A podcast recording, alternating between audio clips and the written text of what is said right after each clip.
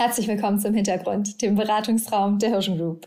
Mein Name ist Sonja Schaub und gemeinsam mit Kolleginnen aus unseren Kommunikations- und Consulting-Marken bespreche ich im Podcast Themen aus deren Beratungsarbeit. In diesem Monat haben wir eine Premiere. Tore Jung, Gründer und Geschäftsführer von Freunde des Hauses und ich sprechen drei Folgen lang über Identität.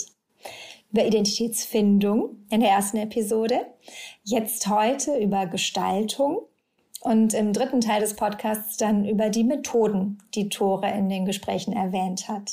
Hintergrund, der Podcast. Aktuelle Perspektiven aus dem Beratungsraum der Hirschen Group. Tore, hallo. Herzlich willkommen zurück. Wir haben ja in der ersten Episode ausführlich über Identität und Identitätsfindung gesprochen. Und immer mal wieder ging es dabei auch um die Gestalt von Produkten. Joghurtbecher beispielsweise ich frage es jetzt trotzdem noch mal ganz platt zum Start. Wenn wir über Identität sprechen, warum sprechen wir dann auch über Gestaltung? Gestaltung, zumindest in unserem Kommunikationsrahmen, ist ja auch ganz wesentlich zur Differenzierung.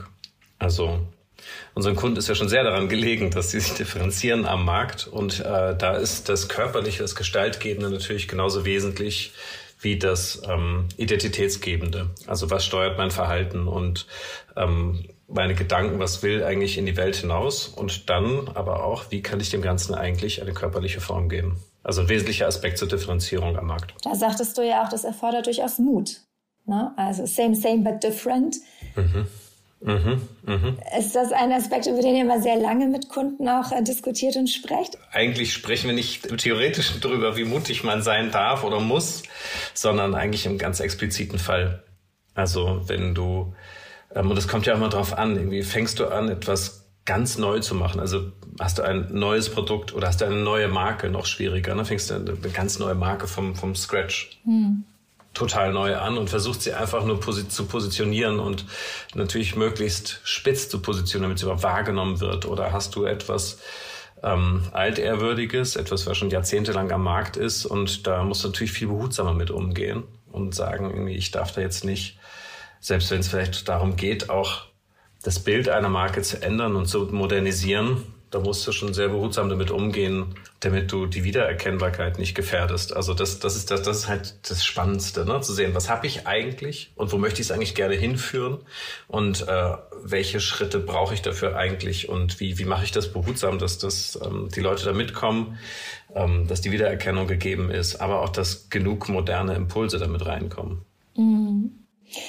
Jetzt haben wir das letzte Mal ähm, ja darüber gesprochen, dass eine Identität, ein Mensch, eine Marke im Kern ist, wie sie ist und bleibt. Ne? Der Markenkern besteht. Den kann man finden und den kann man in seinen verschiedenen ähm, Ausprägungen dann ähm, darstellen. Und die Aspekte, die dabei zum Tragen kommen, die verändern sich im Laufe der Zeit. Mal ist das eine wichtiger, mal das andere ich würde jetzt annehmen, dass das bei der Gestaltung ja genauso gilt. Und äh, immer wieder gibt es ja riesige Diskussionen, weil jemand das Heiligste in der Gestalt einer Marke, das Logo, angreift. Kannst du das nachvollziehen? Ob ich es nachvollziehen kann, dass da jemand ähm, aufschreckt, wenn jemand das Logo oder am Logo rumfummelt. Ja, dass das so, dass das so ein, etwas ist, wo sofort alle so, oh nein. Ja, weiß ich nicht. Also ähm, ich, ich fummel eigentlich gar nicht so gerne an Logos rum, weil das ist so wirklich die, die kleinste Einheit. Und ich glaube, bevor man wirklich daran arbeitet, ähm, jetzt arbeiten wir auch viel für, für große, große Handelskonzerne. Und wenn du da immer im Logo rumfummelst und dann müssen ja auch einmal 3000 Filialen irgendwie neu, keine Ahnung, neue Flaggen irgendwie, die ganze Installation darum, das ist alles, das muss man gucken, ob es das wirklich wert ist, ne? Oder ob man nicht einfach auch neue Botschaften senden kann, nicht neue Geschichten erzählen kann, ähm, indem man die Kommunikation vielleicht ein bisschen anders denkt, vielleicht äh, in den Kanälen ein bisschen anders aussteuert, ein bisschen differenzierter aussteuert. Das ist noch so viel Potenzial. Da muss man, da muss man, um eine Marke moderner zu gestalten, muss man, muss man nicht dann erstmal sagen, so ja, brauchen wir auch ein neues Logo. Ähm, das wäre aus meiner Sicht äh, irgendwie zu plump. Da würde ich erstmal praktisch sehr, also alle, die ganze Klaviatur vorher mal ausprobieren, bevor ich dann auf die letzten drei Tasten drücke. Auch nicht anpassen, ein bisschen zeitgemäßer machen, vielleicht ein bisschen runder oder ein bisschen farbiger oder ein bisschen leichter. Ja, ja, aber wie gesagt, das ist nicht das, was ich am spannendsten finde. Irgendwie dann, dann das nächste wäre ja den, den Claim anfassen, also ein, ein, ein positionierenden Satz, der möglichst kurz, möglichst prägnant ähm, oder mit genug Klebstoff auch äh, im, im, im Hirn kleben bleibt, dass, dass man, dass man da nochmal dran rumdoktert. Aber ich habe ehrlich gesagt ein bisschen ähm, Vorsicht oder ich, ich bin da eher vorsichtig über so oberflächliche und hektische Bewegungen, was, was den, was so die Marke angeht. Also ich lasse gerne erst einmal das, was da ist und was sich etabliert hat, das lasse ich gerne erstmal unangetastet und probiere erstmal auf allen anderen Bereichen, wie kann ich jetzt die Gestalt der irgendwie neuen einen neuen Impuls geben? Wie kann ich da irgendwie Zielgruppen, die man vielleicht neu haben möchte, wie kann ich die begeistern? Und ehrlich gesagt, ich glaube nicht, dass das einfach nur am Logo liegt. Also das, das ist wirklich am Ende nur noch mal so ein wiedererkennendes Ding. Ähm, da, da muss man nicht zu viel dran rumfummeln. Also das, das, das, das, das braucht auch schon viel zu viel Zeit in diesem Podcast. Ich glaube, es gibt so viele spannende Themen. Da müssen wir nicht über darüber reden, ob man das Logo anfasst oder nicht. Worüber das, sprechen wir denn dann? Was ist spannender? Mh, wenn wir über die Gestalt reden. Ja. Ja, also das, ähm, das ist eine sehr gute Frage darüber, wo wir uns wirklich Gedanken machen sollten, wenn wir über Identität und Gestaltgebung einer Marke oder eines Produktes reden, ist diese eine zentrale Frage, welches Bild will ich eigentlich abgeben? Wenn wir in der Folge davor darüber geredet haben, wie finde ich eigentlich, finde ich eigentlich raus, wer ich bin, wofür ich stehe und was ich, was ich wirklich authentisch und glaubwürdig bin und was meine Mitarbeiter vielleicht auch so fühlen und ähm, weitertragen können, ist in der Gestaltgebung ja auch ein bisschen das drin, mein eigenes Wollen. Was will ich eigentlich für ein Bild abgeben? Da ist ja schon so, eine, so, so, so, so, ein Wurf nach vorne, äh, dem man sagt, ähm, vielleicht erkenne ich dies und das an, an mir und meiner Marke. Ich möchte da, aber ich möchte aber eigentlich woanders hin. Ich möchte eigentlich ein anderes Bild abgeben, zum Beispiel ein moderneres Bild von mir abgeben, als wie ich das gerade tue. Und das herauszufinden, welches Bild möchte ich eigentlich abgeben? Und wie sieht das denn eigentlich aus, was man sich da in der Theorie noch so überlegt? Wie sieht die Umsetzung aus? Das ist, glaube ich, das, äh, das, wahnsinnig, das wahnsinnig Spannende an, an dem Thema Gestaltgebung. Und jetzt ist ja doch wieder die Frage, ne, wie mutig kann ich denn dann sein? Weil du hast ja auch schon mal gesagt, wir tindern uns durch die Welt oder hast wen anders zitiert, der das gesagt hat. Ähm, wenn die Gestaltung dann aber bleibt, wie sie ist und vielleicht gar nicht modernisiert wird oder nur sehr behutsam, dann kann es ja auch einfach sein, dass du in diesem Tinder-Game verlierst, weil du einfach total old-fashioned bist. Äh, total, aber das habe ich auch nicht gesagt. Ich habe nicht gesagt, dass man die Gestaltung so lassen sollte, wie sie ist, sondern dass man nicht äh, sofort irgendwie am Logo rum, rumfummeln sollte. Weil ähm, das, das, ähm, das ist vielleicht gar nicht nötig. Und gerade wenn wir darüber reden, dass wir uns durch die Welt tindern, ähm, dann sind wir in Kanälen unterwegs, die einfach sehr viel schneller ähm, sich auch wandeln irgendwie und was, was da irgendwie angeguckt wird, was reizvoll ist.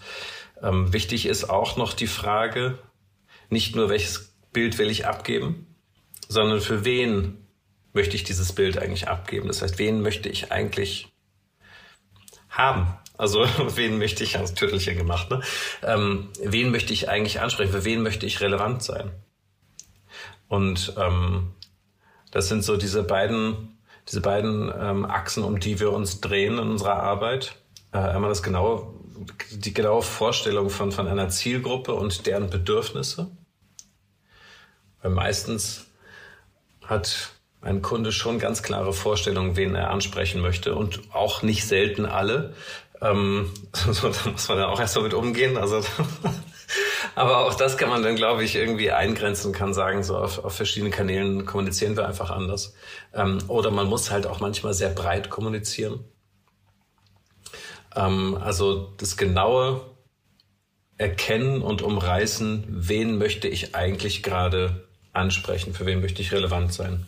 Und dann das in Einklang mit dem Zielbild zu haben. Welches Bild möchte ich eigentlich abgeben? Wofür möchte ich eigentlich stehen? Und das sind auch, das ist halt wahnsinnig schön, das sind so positionierende Fragen. Und wenn man da mit dem Kunden gemeinsam dran arbeitet, ist es eigentlich eine, eine, eine wahnsinnig tolle Arbeit. weil es dafür die, die Anerkennung geben muss für das, was war. Es muss eine, eine, ähm, eine Betrachtung und eine, eine Wertschätzung für das geben, was ist. Und es muss aber irgendwie auch dieses Inspirierende geben, wo du sagst irgendwie, das könnte sein. Und ähm, wenn man in solchen positionellen Fragen dran ist und dann ähm, auch noch ein Gestalter ist, dann ist es, ähm, kann man sich eigentlich kaum gegen die Bilder wehren, die da im Kopf hochkommen. Ähm, und die plakatiert man dann. Und daran kann man sich dann wieder auch gemeinsam abstoßen, ähm, dass man nämlich aus dem Theoretischen rauskommt und es irgendwie schafft, dem Kunden dann halt auch über konkrete Sachen zu reden. Ähm, so, und dann, und wir haben eben über Mut gesprochen, dann ist dann auch wieder Mut angesagt. Ähm, und auch von beiden Parteien, von der Agentur, vom Kommunikationsdienstleister genauso, vom Gestalter, vom Designer, wie auch immer. Auch der muss, muss mutig nach vorne gehen ähm, und vielleicht auch mal einen Schritt daneben machen, obwohl er eigentlich weiß, dass das vielleicht ein Tick daneben ist. Aber einfach, um, um mal gewisse festgefahrene Sichtweisen und Perspektiven einfach aufzubrechen, um was Neues zu machen. Und vielleicht auch mal zu kassieren, ey, nee, das ist total scheiße, finde ich überhaupt nicht. Und, und was tun sie meiner Marke an? Also das, auch das, das, das muss man auch aushalten. Ähm, genauso wie der Kunde auch aushalten muss, irgendwie in der Betrachtung, weil du bist ja immer im Kontext, du bist ja nie alleine, du bist ja immer im Kontext auch des Wettbewerbs. Und ähm, seltsamerweise haben ganz viele Kunden gar kein, gar kein genaues und scharfes Bild vom Wettbewerb. Oder die Art der Betrachtung auf den Wettbewerb ist eine, die ähm, so und so nicht objektiv ist, aber die, die sogar verzerrt ist, die vielleicht sogar Jahrzehnte alt ist. so, und dann muss der Kunde das auch aushalten, ähm, dann von außen mal zu hören, irgendwie, dass das so aber einfach nicht funktionieren wird. Also man kann nicht, also wasch mich und mach mich nicht nass. Das funktioniert einfach nicht. Das ist aber ein ganz spannender ähm, Prozess, wie du das gerade beschrieben hast. Wenn es aus dieser strategischen Markenüberlegung, aus der Identität, wenn sich so nach und nach gemeinsam diese Bilder ähm, entwickeln, ne? die werden mit Werten, die werden mit Attributen umschrieben. Ähm, das wird alles, äh, ihr arbeitet mit Archetypen, ihr werdet, beschreibt ganz genau, wie das alles sein wird. Und dann entstehen die Bilder im Kopf. Und äh, natürlich entsteht bei jedem ein völlig anderes Bild im Kopf. Aber muss es bei so einer genauen Vorarbeit nicht irgendwo auch eine, eine gewisse Schnittmenge geben, die einfach zu dieser Identität passt? Ist also eine logische Konsequenz eigentlich geben sollte? Ähm, ja, also, aber es gibt ja total gutes Mittel, ähm, wie man das herstellen kann. Das ist äh, Teamarbeit. Und damit meine ich nicht, dass die Berater, Strategen und die Kreativen zusammenarbeiten. Das sollten die ohnehin machen, sondern dass, dass du das mit dem Kunden zusammen machst und dass du so so eng wie möglich mit dem Kunden dich austauscht und äh, gemeinsame Bilder, also auch in diesen Kreativprozess mit reinnimmst, ähm, um einfach gemeinsame Bilder entstehen zu lassen. Das ist viel kraftvoller, als wenn du da hinkommst irgendwie und erwartest, dass dir jemand einen roten Teppich ausrollt, weil die Designer kommen, ähm, ist, nee, komm, ab mit in die Werkstatt und lass uns gemeinsam, lass uns das gemeinsam definieren und versuchen zu ähm, so langsam zu manifestieren. Das geht über, über Bilder, natürlich auf der einen Seite. Es geht aber auch um das Ganze, ähm, um Worte. Also welche Worte, mit welchen Wort, mit, mit welcher Syntax kann ich mich identifizieren? Also was brauche ich für Vokabeln? Habe ich unglaublich viele beschreibende Adjektive oder bin ich eher sachlich? Und ähm, da ist so, also das ist ein, ein so weiter Raum und das macht einfach wahnsinnig Spaß, irgendwie in die verschiedenen Bassins reinzugehen und äh, da zu sagen, so, okay, womit kann ich mich identifizieren und womit nicht? Wo, wo spüre ich eine Zuneigung oder wo habe ich eine Ablehnung? Ähm, und das ist, ähm, wenn du das dann mit dem Kunden gemeinsam machst, ist das ähm, wahnsinnig wertvoll. Und das ist, es geht alles so viel schneller und das wird so viel präziser. Und ähm, du hast schon gleich auch beim Kunden dieses Gefühl der Schöpfung, ähm, was, ähm, was auch wahnsinnig energetisch ist. Und ähm, ja, also da, da, da liegt die Freude. Vermutlich gibt es auch Menschen, die dann einfach über die Bilder viel besser verstehen, was davor in diesem ganzen theoretischen Teil gut über Worte kommuniziert wird, aber sie konnten sich eben noch kein Bild davon machen. Ist das richtig? Genau. Ja, das ist, ähm, das ist ja eigentlich, hast du es ja schon gesagt, ich kann mir kein Bild davon machen. Das heißt, wir brauchen Bilder, um Sachen zu verstehen. Eigentlich würden wir sogar gerne begreifen, also es anfassen. Ja, also das, ähm, das ist für uns Menschen total wichtig. Ähm, dass Sachen langsam Gestalt annehmen. Das ist also der, der Prozess, wo es von einer Idee manifestiert in etwas Anfassbares, Bewertbares ähm, und Wiedererkennbares zu überführen. Das ist natürlich umso herausfordernder, je abstrakter das Thema ist. Ne? Also für ein Produkt, für einen Joghurtbecher, okay. Für eine Zukunftsvision eines sich transformierenden Unternehmens in einer sich völlig äh, umbrechenden Wirtschaft ist es ja eine ganz andere Nummer. Wenn du sagst, es, es geht um Transformation, wenn du sagst, es geht um Veränderung, dann, dann, dann gehst du ja rein und es ist schon, es ist schon viel da. Und also da fühlen wir uns ehrlich gesagt auch am liebsten. Also ähm, wir gehen ja auch gerne an die schlafenden Riesen ran. Also auch gerne an, an welche, die vielleicht auch bisschen was verschlafen haben. Also weil du das Gefühl hast, ey, ähm, du kannst denen eigentlich auch noch helfen. Also du, ähm, du hast irgendwie, äh, kannst auch einen Beitrag dazu leisten, irgendwie wieder Fahrt aufzunehmen und äh, zu gucken, was ist denn eigentlich gut und was ist nicht gut. Und das ist ja die schwierige Arbeit, die man dann, wenn man selber in diesem Unternehmen drin ist, dass man nicht mehr hat. Also diese Außensicht, nicht mehr diese Neugierde, die jetzt ein neuer, neuer Partner damit reinbringt und irgendwie alles ist immer geil und ey, zeig mal, was machst du da und wie macht ihr das und erstmal das ganze Geschäft verstehst ähm, um dann vielleicht auch ganz nüchtern zu sagen, so ich äh, verstehe nicht, wieso das so und so aussieht, weil wenn ihr, wenn ihr dafür steht und dahin wollt, dann könnte man das auch so machen. So und auf einmal sagen die, ja stimmt, so haben wir das noch nie gesehen. Und das ist doch, das ist das, das ist toll. Das ist irgendwie wie, wie, wie Puzzeln oder Knoten lösen oder irgendwie halt nur mit anderen Werkzeugen. Ähm, und das ist vielleicht schwierig, ja, aber ähm, das ist wahnsinnig, wahnsinnig toll. Ich komme gar nicht drum rum. Jetzt habe ich irgendwie dieses Bild eines Stylisten im Kopf, ähm, der so einem Ehepaar sagt, aber guck mal, die Jeans ist doch total ausgelottert und der Partner sagt, oh, ist mir gar nicht aufgefallen. Ja, ist äh, spannend, was für, für Bilder bei dir im Kopf entstehen. Können wir vielleicht auch nochmal drüber reden. Ja, von wegen Gestaltung. Ne? Du, du erklärst mir einen hochkomplexen ähm, Kreativprozess und ich äh, denke an ein altes Ehepaar, das äh, dem nicht mehr auffällt, dass äh, die Jeans verlottert ist und man deswegen vielleicht auf der, ähm, auf der Party nicht ganz adäquat gekleidet ist. Um in diesem Tinder-Bild jetzt wieder zu bleiben, ne? Ja, aber da bist du bei Geschmack, glaube ich, ne? Also, ähm, wo, wo, wo du vielleicht sagst, also, gerade auch wenn du ins Persönliche reingehst und äh, das ist mit einem Ehepaar und da hat einer eine alte Jeans an und achtet nicht mehr auf sich, wir, wir haben da den großen Vorteil, dass wir da als Berater reingehen, dass wir da äh, ein strategisches und wissenschaftliches Fundament drunter legen und sagen, so, das sind die Ziele, die ihr erreichen wollt. Und dann kannst du eigentlich relativ klar Ableitungen machen, was die Gestaltgebung angeht. Ja, also, wenn du sagst, du hast ein gewisses strategisches Ziel und um das zu erreichen, kann ich eben da nicht mit alten Jeans auf die Party kommen, weil das würde ja meinem das würde ja, das würde ja nicht, nicht zu meinem Zielbild passen. Und diese Definition davon, ähm, da, darum geht's dann. Ähm, ich ich, ich komme da nicht als Stylist rein und, und mache da was Geschmäcklerisches, sondern ich leite das immer aus den strategischen Zielen des Kunden ab. Und ich berate den Kunden darin, die Ziele Gestalt annehmen zu lassen. Die Ziele Gestalt annehmen zu lassen. Das klingt schön. Ja, also wenn du zum Beispiel vorhast, dein Unternehmen zu digitalisieren und in diesem Unternehmen ist nicht viel digital, dann, dann weißt du genau, das ist eine riesen, riesen Aufgabe, also eine riesen interne Aufgabe.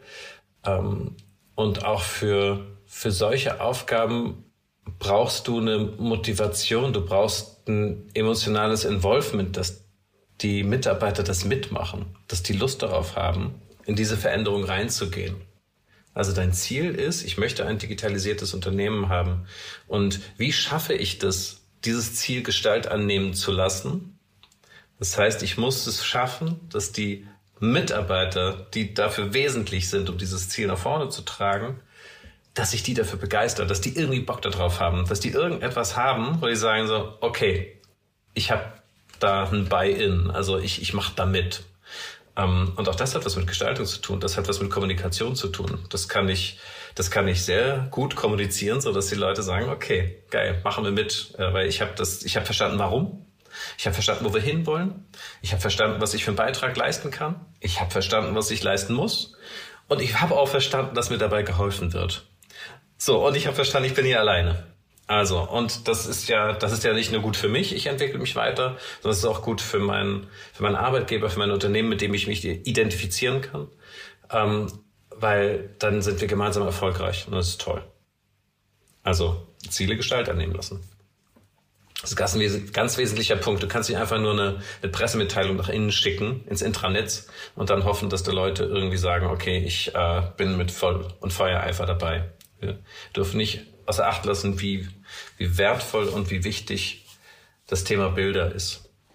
Ja, ich habe das gerade in einem Beitrag von äh, Thomas Klüver auch bei Xing gelesen, ähm, der eben über die Nachteile von Remote Work und Homeoffice schreibt ähm, und ganz unterschiedliche Studien zitiert. Und äh, einmal geht es eben auch darum, dass man nicht unterschätzen darf, was die Kraft von, ich sage jetzt mal ganz blöd, ne, dieses ähm, Corporate Merchandise mhm. mhm. hat. Also ihr macht immer diese total bezaubernden DIN A5 Heftchen, mhm. diese Moleskine, mhm. die so hübsch bedruckt sind, ganz handwerklich.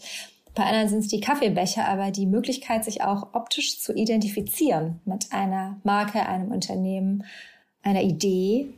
Ja, du hast, optisch identifizieren gesagt. Also, ähm, sichtbar für andere sich zu identifizieren. Ne? Genau, das gibt gewisse Artefakte, es gibt gewisse Symbole, mit denen du dich identifizierst. Das kann das Logo sein. Ich glaube, wenn du bei Nike arbeitest ähm, und du siehst diesen Swoosh, dann hast du irgendwie so ein Gefühl von Stolz, weil du ein Teil bist, der daran mitarbeitet, ähm, diese, diese Markenwelt aufrechtzuerhalten und äh, neu zu befüllen, neue Geschichten zu schreiben und äh, ein neues Kapitel dazu zu schreiben. Ähm, und deshalb ist es total wichtig, damit in Berührung zu kommen wenn wir nicht in Berührung sind mit, mit unserem Arbeitsplatz, dann verlieren wir auch ein Stück weit Identifikation damit. Das gilt auch für Produkte und ihre KundInnen. Ja, um beim Nike-Beispiel zu bleiben, wenn du dann mal irgendwie an so einem geilen Adidas-Sneaker vorbeigehst und den dann probierst, dann siehst du jeden Morgen Adidas. Und das drückt Nike ein bisschen nach hinten. Also jetzt auf einer abstrakten mhm. Ebene, aber so ist das, so ist das schon. Also wenn, ähm, und das ist ja auch die Gefahr, wenn, wenn du einmal irgendwie beim Discounter das, das Eigenmarkenprodukt gekauft hast und sagst, ach, wieso ist das eigentlich auch ganz gut? Warum brauche ich denn jetzt eigentlich noch den Philadelphia Frischkäse? Weil der von Milbona geht doch auch. Ähm, das ist natürlich total katastrophal für eine Marke ähm, dann einfach so aus dem Rennen gedrückt zu werden. Und dann kommen noch ganz andere Sachen dazu, die vielleicht auch zur Markengestalt dazugehören, nämlich das Pricing. Mhm. Das ist auch ein wesentlicher Punkt, wo wir sagen, ja, das, ähm, das spielt da eine Rolle, wie es vielleicht genauso eine Rolle spielt für Apple, irgendwie einfach ein bisschen hochpreisiger zu sein und damit äh, auch eine gewisse Begehrlichkeit zu ähm, erzeugen. Und vielleicht nicht mehr nur bei dem, der ein Apple-Produkt besitzt, sondern auch bei dem, was andere denken, wenn jemand mit einem Apple-Produkt kommt. Social Proof nennen wir das dann.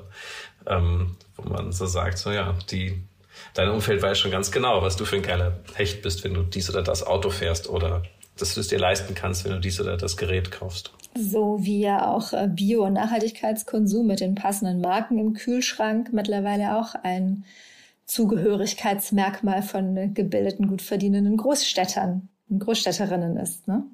Das stimmt. Wir hatten auch mal, wir hatten viele Ideen auch dazu, ne? Also den Kühlschrank, man muss eigentlich, der zeigt mir deinen Kühlschrank und ich sag dir, wie du bist. Ja. Leider ist der Kühlschrank ja immer noch eine sehr private Sache und ähm, insofern kann man im Kühlschrank selber gar nicht so richtig schön protzen, wie man das mit, mit seinen Produkten eigentlich machen könnte. Und auch auf dem Frühstückstisch ist das ja auch sehr schwer, weil meistens wird das ja, auch wenn du Besuch hast, packst du es ja aus. Also auch da ist dann ähm, die Verpackung gar nicht mehr ähm, vielleicht gar nicht mehr da. Lass noch ein bisschen auf dem Tresen in der Küche liegen. Ja, ja, ganz genau. Oder du bist vielleicht aus Glas und also es gibt da, es gibt jetzt zum Beispiel auch sehr schöne Verpackungen, wo du sagst irgendwie, ah, das, das ist nicht nur, das ist mir nicht nur peinlich irgendwie, sondern das sieht vielleicht sogar noch ganz gut aus. Ähm, und auch das ist so, so, so ein Ding, ne? Also stelle ich ein, ein Produkt, was bei mir im Kühlschrank ist und ich kriege Besuch, stelle ich das direkt auf den, auf den Tisch oder mache ich das nicht? Das hat auch was damit zu tun, ob man sich voll und ganz dahinter versammeln kann, wofür dieses Produkt steht und wie es aussieht Und ähm, ja, das ist im Grunde genommen, auch das ist äh, Gestalt, also Produktgestalt, zu der ich mich hingezogen fühle.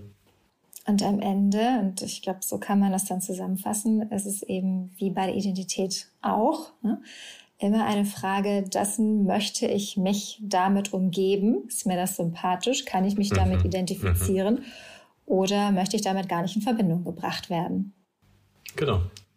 Ganz genau. Und eigentlich ist das ein ganz schöner Perspektivwechsel, wenn du sagst, es geht darum, die Identität zu finden. Bin ich bei mir? Und wenn ich dann eine Gestalt gebe, dann muss ich mich fragen, kann sich jemand anders damit identifizieren? Ja, also es sind so diese beiden ähm, die, die beiden Flächen, die sich dann begegnen in dem, in dem Produkt. Also einmal, was, was, was kommt aus meiner Identität raus und wie sieht es dann am Ende aus und kann sich damit jemand identifizieren? Großes und breites und spannendes Thema. Vielen Dank, dass du uns einen kleinen Einblick gegeben hast. So sind wir schon fertig. in die Kreativarbeit. Ja, nicht ganz. Der dritte Teil kommt ja noch. Aber, ah ja, richtig. Ähm, hier jetzt, ne, den, also den Einblick in die, in die Kreativarbeit, wie aus einem, aus einer Marke tatsächlich eine sichtbare, wie man einer Marke eine sichtbare Gestalt geben kann oder auch einem Produkt, oder? Auch sich selbst, das haben wir jetzt ein bisschen abgeschnitten, aber das kann sich, glaube ich, jeder denken. Und dann äh, freue ich mich, Tore, wenn du uns im dritten Teil dann die Methoden, die wir so ab und zu mal reingeworfen haben, mit denen ihr arbeitet, nochmal ausführlich erklärst. Vielen Dank bis hierhin. Dankeschön. Ich möchte eins vielleicht noch ähm, zum, zum Abschluss. Ich weiß, du, du magst es nicht, wenn ich dann immer noch mal reinhacke. Aber das, was, was, du, was du eben gesagt hast, ähm, finde ich, das, das fand ich eigentlich schön. Also wenn es um die Identitätsfindung geht und dann die Gestalt, die Gestaltgebung ist halt so wichtig. Ähm, eben wegen der Frage, kann ich mich damit identifizieren oder nicht? Fühle ich mich dazu hingezogen oder nicht? Also es geht um das Thema Anziehungskraft einer Marke oder eines Produktes und das Thema Differenzierung. Also das, das sind zwei wesentliche Aspekte. Einmal, wie differenziere ich mich eigentlich in einer Kategorie, einer Kategorie zugehörig? Wie differenziere ich mich darin von den anderen? Und wie schaffe ich es, dadurch eine Anziehungskraft aufzubauen? Nicht nur durch Andersartigkeit, sondern dann verwoben mit dem, wofür ich stehe und was ich für Geschichten erzähle. Also eine ziemlich komplexe Angelegenheit. Hm, das stimmt. Aber glücklicherweise kann man dich ja jederzeit anrufen und äh, fragen. Und dann äh, wird sich zeigen, wie begehrlich ne, Tore Jung mit seiner Identität ähm, in der Gestalt ist. Den Link zu Freunde des Hauses, den findet ihr in den Show Notes. Und jetzt sage ich vielen Dank und bis gleich in Episode 3. Tschüss.